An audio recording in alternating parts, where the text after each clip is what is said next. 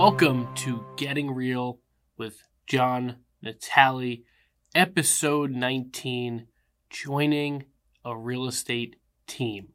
I'm John Natale. I will be your host today to discuss a really important topic in the real estate industry, especially if you are in the newer part of your real estate career. You see so many real estate teams out there.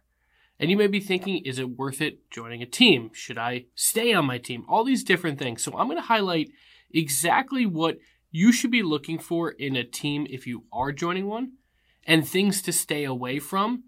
Again, if you are joining a team or if you're on one now and you start to hear some of the things I go over, these are some serious red flags for you. Before we dive into today's episode, I have to take a minute to thank you for listening to this podcast, for subscribing to this podcast, for continuing to help us grow our mission here at Natale and here at Getting Real. We have a pretty big mission to fundamentally redesign the real estate industry. We want it so new agents don't fail as much. Agents who are finding success don't get burnt out as much more people can build a sustainable career in real estate and start to really redesign their life through real estate. It's a big mission, it's a grand one, and at the same time, I'm so damn appreciative that you are part of it. If you can continue liking this episode, subscribing, rating us five stars wherever you are listening, that helps us so much. It's a small ask, but I do appreciate anything that you can do to help us grow this mission one of the things I'm most excited about in 2024 from starting this mission at the second half of last year, actually, really the last quarter of last year, is the power in which our Natale coaching family is coming together. We have a coast to coast coaching group that literally is in, I think, 12 or 13 states as of now.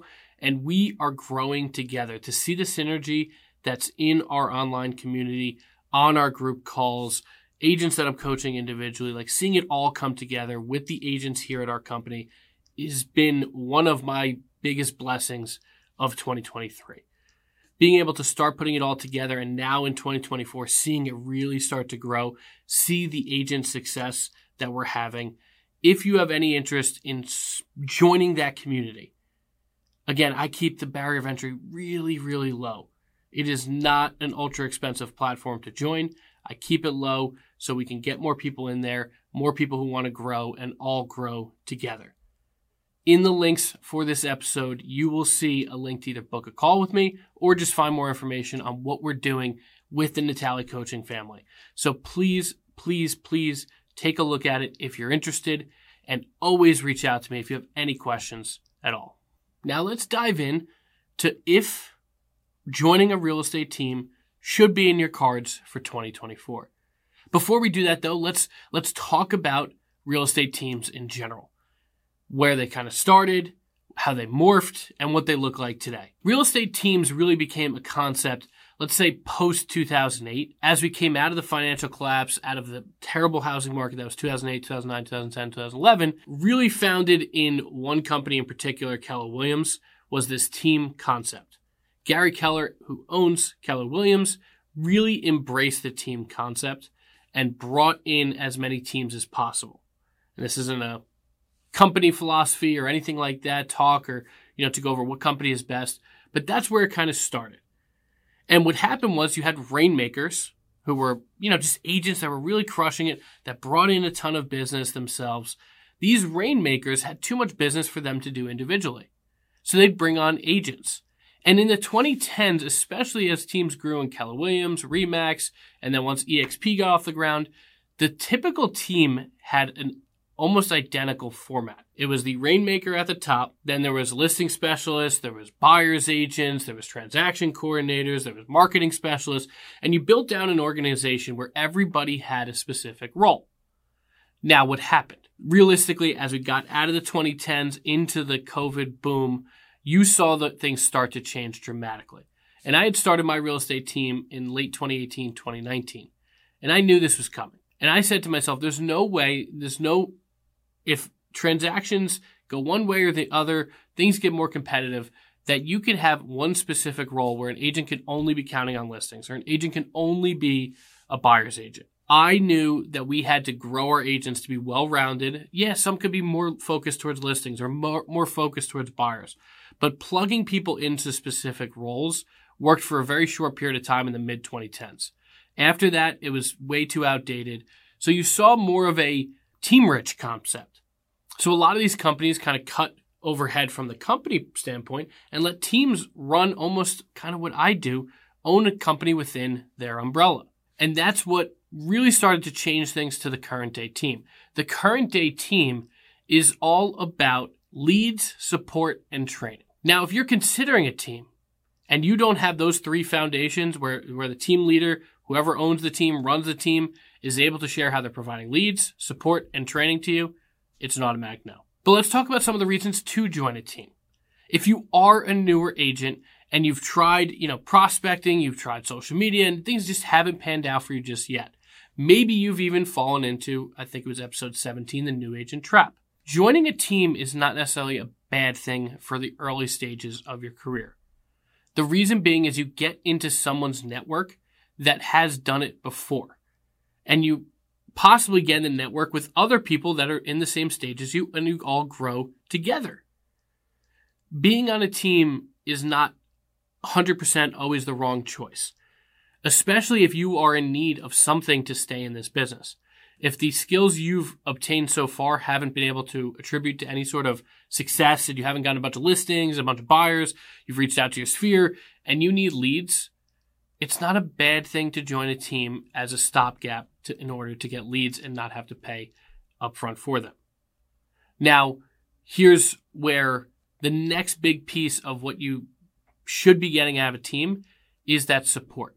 So does that team, if they, do they have a great leads program, do they also have the support that makes your life easier? So does that mean they, they have a great CRM that keeps in t- contact with your, with your contacts, your sphere of influence, the leads that they're providing? Do they have a transaction coordinator? Do they have a real easy deal flow? So you're not sitting there trying to worry about contracts and bringing everything all together and, you know, all this stuff that's just way over your head and way over your skill set for what you actually need to be doing, which is finding people that want to transact in real estate. And the third piece, the most important, honestly, more important than leads, more important than support, is actual training. Because here's the reality of what I'm going to tell you. Nobody at the top somebody who's running a team right now, barely any of them got there by running around after leads and not building a substantial business built off of something that brings business in. So whether that's marketing, whether that's social media, whether that's prospecting, whether that's open houses,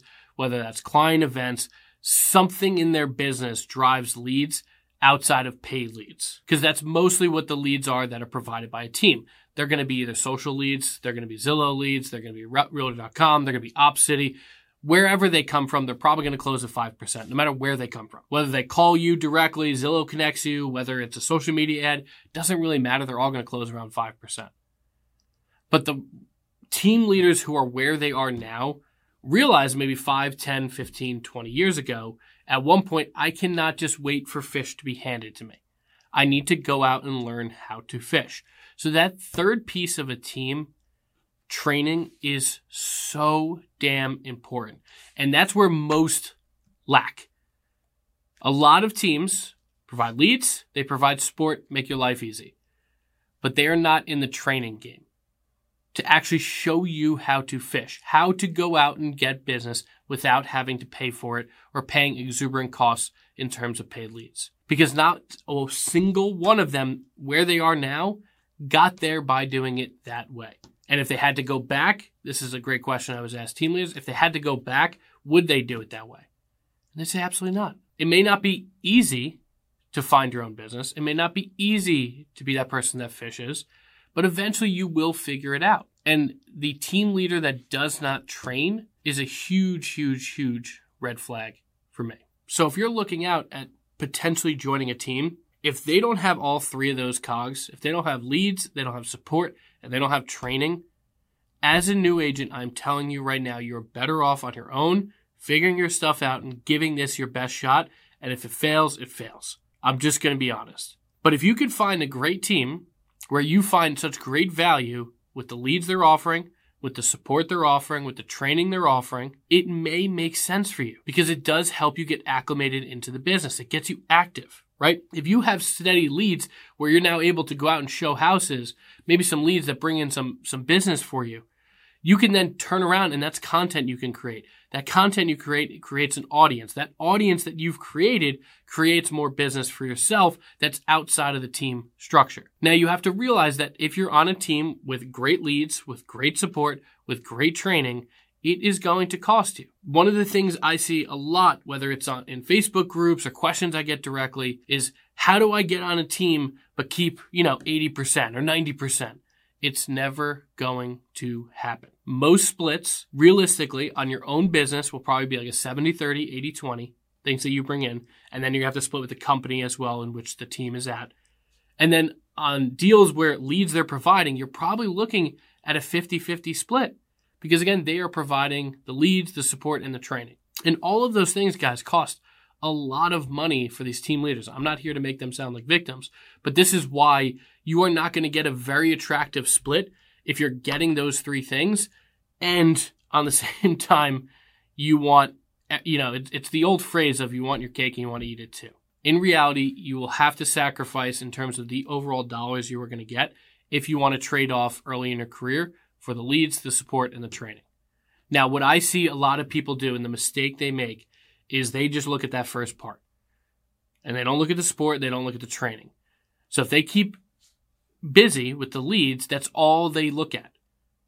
They don't look at what type of person that's running the team. They don't look at what type of training that person's going to offer them.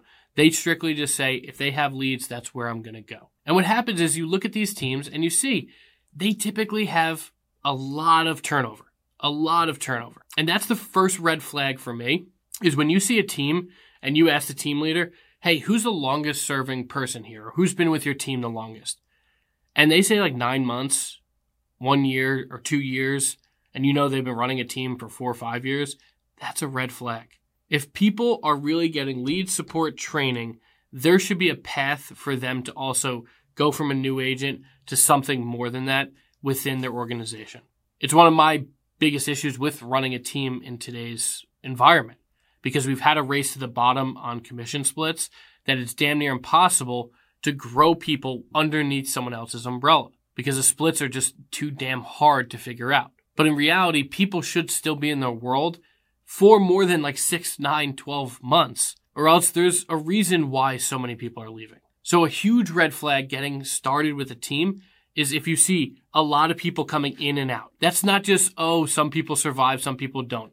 That just means the team is not set up with lead support and training that actually brings business outside of that first cog of paid leads. The second red flag to me is when they just talk about leads. Here's what I mean by that. A lot of team leaders, and I heard this recently, have a philosophy, have a business practice that if you keep agents busy enough with leads, that they're so damn busy, again, it's more about a volume thing. They're staying active with leads Support and training could be there in a certain degree. However, if you keep them so damn busy with leads, they never figure out how to really last in this business without the leads. So they'll always need that team leader, or they'll always need paid leads. And the team leader knows if they go off and start trying to spend the money that the team leader spends for the entire team, they'll quickly be broke. Or two, they'll pivot, tr- not do paid leads, and then they'll be out of the business. It's a horrible business practice, but so many team leaders go by it because it keeps them perched at the top without having to do as much when it comes to the transaction basis. So you have to be very careful when everything that's promoted about a certain team is all about the leads. If they only talk leads, I'm telling you right now, they're a team that is in that philosophy, that line of thinking, that we are not here to help you grow past this. This is just for you to be a cog in our wheel. And then when you're done, boom, you're gone. And we'll just keep rinse, recycle. I never enjoyed a team like that. The reason I opened this real estate company is because the agents that were highly productive at my team, I realized, hey, they are not going to continue to be able to pay me as their team leader for all this stuff that I'm offering, plus pay the company in which we were at. It just doesn't make financial sense. So at a certain point, you have to take on the responsibility, and that's what I did. I opened this company to keep retaining talent. retaining talent is just as, more, as important as recruiting, if not more important.